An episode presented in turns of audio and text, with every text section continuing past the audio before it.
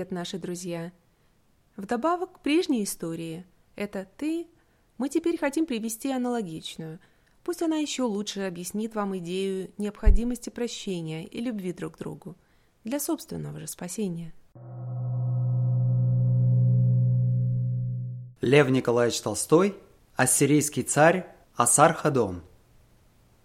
Ассирийский царь Асархадон завоевал царство царя Лаилие, разорил и сжег все его города, жителей всех перегнал в свою землю, воинов перебил, самого же царя Лаилия посадил в клетку.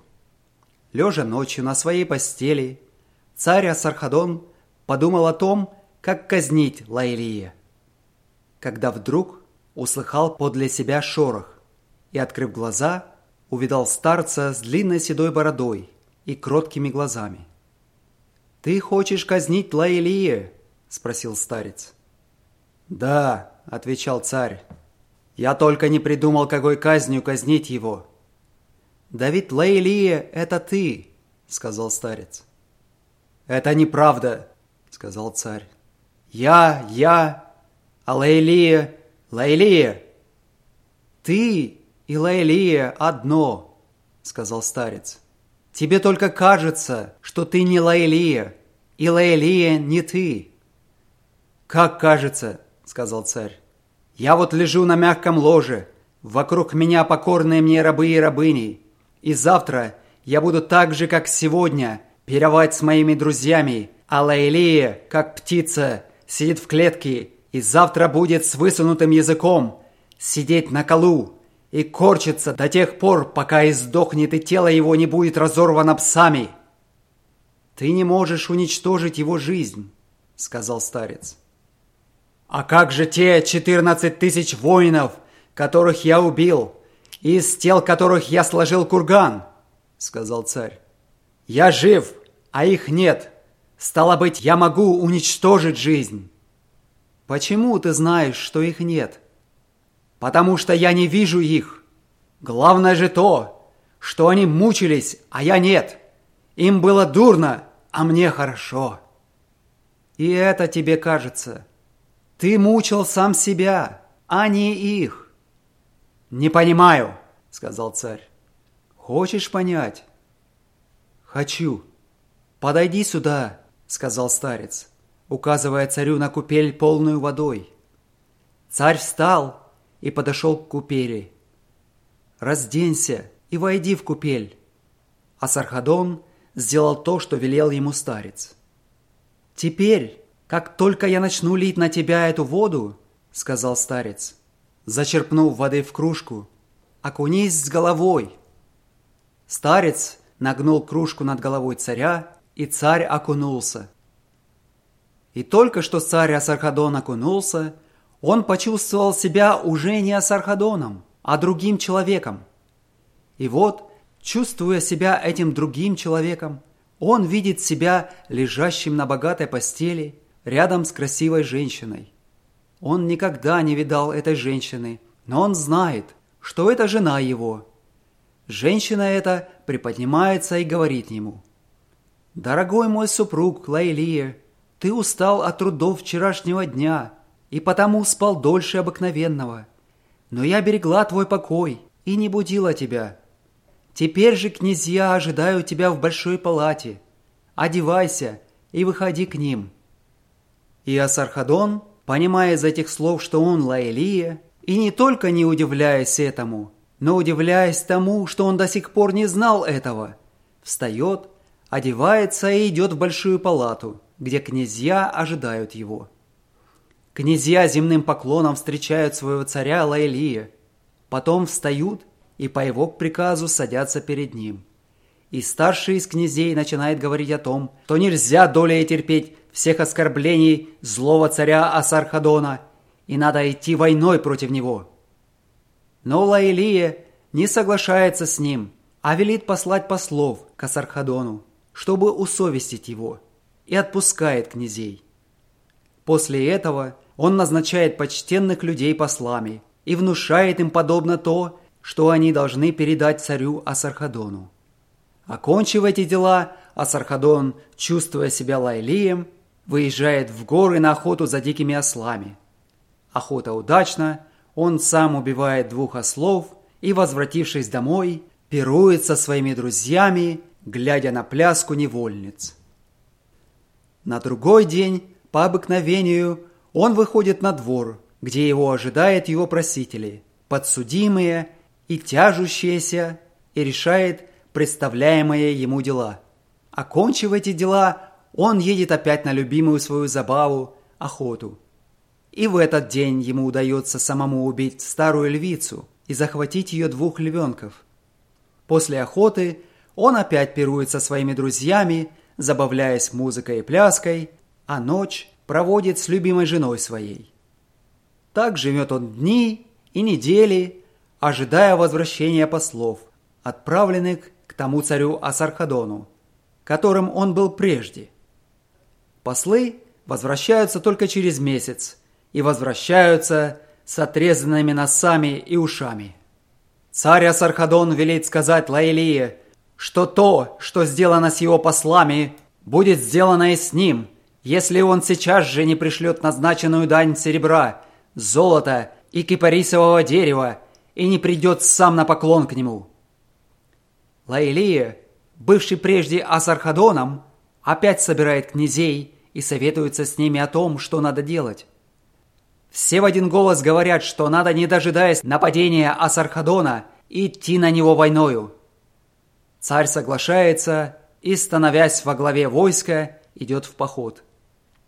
Поход продолжается семь дней. Каждый день царь объезжает войска и возбуждает мужество своих воинов. На восьмой день его войска сходятся с войсками Асархадона в широкой долине на берегу реки. Войска Лаилия храбро дерутся, но Лаилия, бывший прежде Асархадоном, видит, что враги, как муравьи, сбегаются с гор, затопляют долину и одолевают его войска. И он бросается на своей колеснице в середину битвы, колет и рубит врагов. Но воинов Лайлии сотни, а Сархадона тысячи. И Лайлия чувствует, что он ранен и что его берут в плен.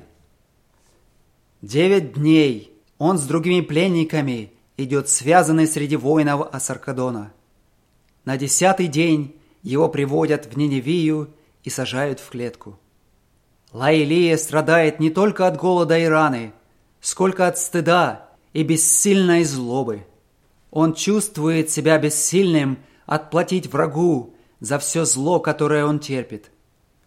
Одно, что он может, это то, чтобы не доставить своим врагам радости видеть его страдания. И он твердо решил мужественно, без ропота, переносить все то, что с ним будет. Двадцать дней сидит он в клетке, ожидая казни. Он видит, как проводят на казнь его родных и друзей, слышит стоны казнимых, которым одним отрубают руки и ноги, с других живыми сдирают кожу, и не выказывает ни беспокойства, ни жалости, ни страха. Видит, как евнухи ведут связанную любимую жену его. Он знает, что ее ведут в рабыни к Асархадону. И он переносит и это без жалобы. Но вот два палача отпирают клетку и, затянув ему ремнем руки за спиной, подводят его к залитому кровью месту казней.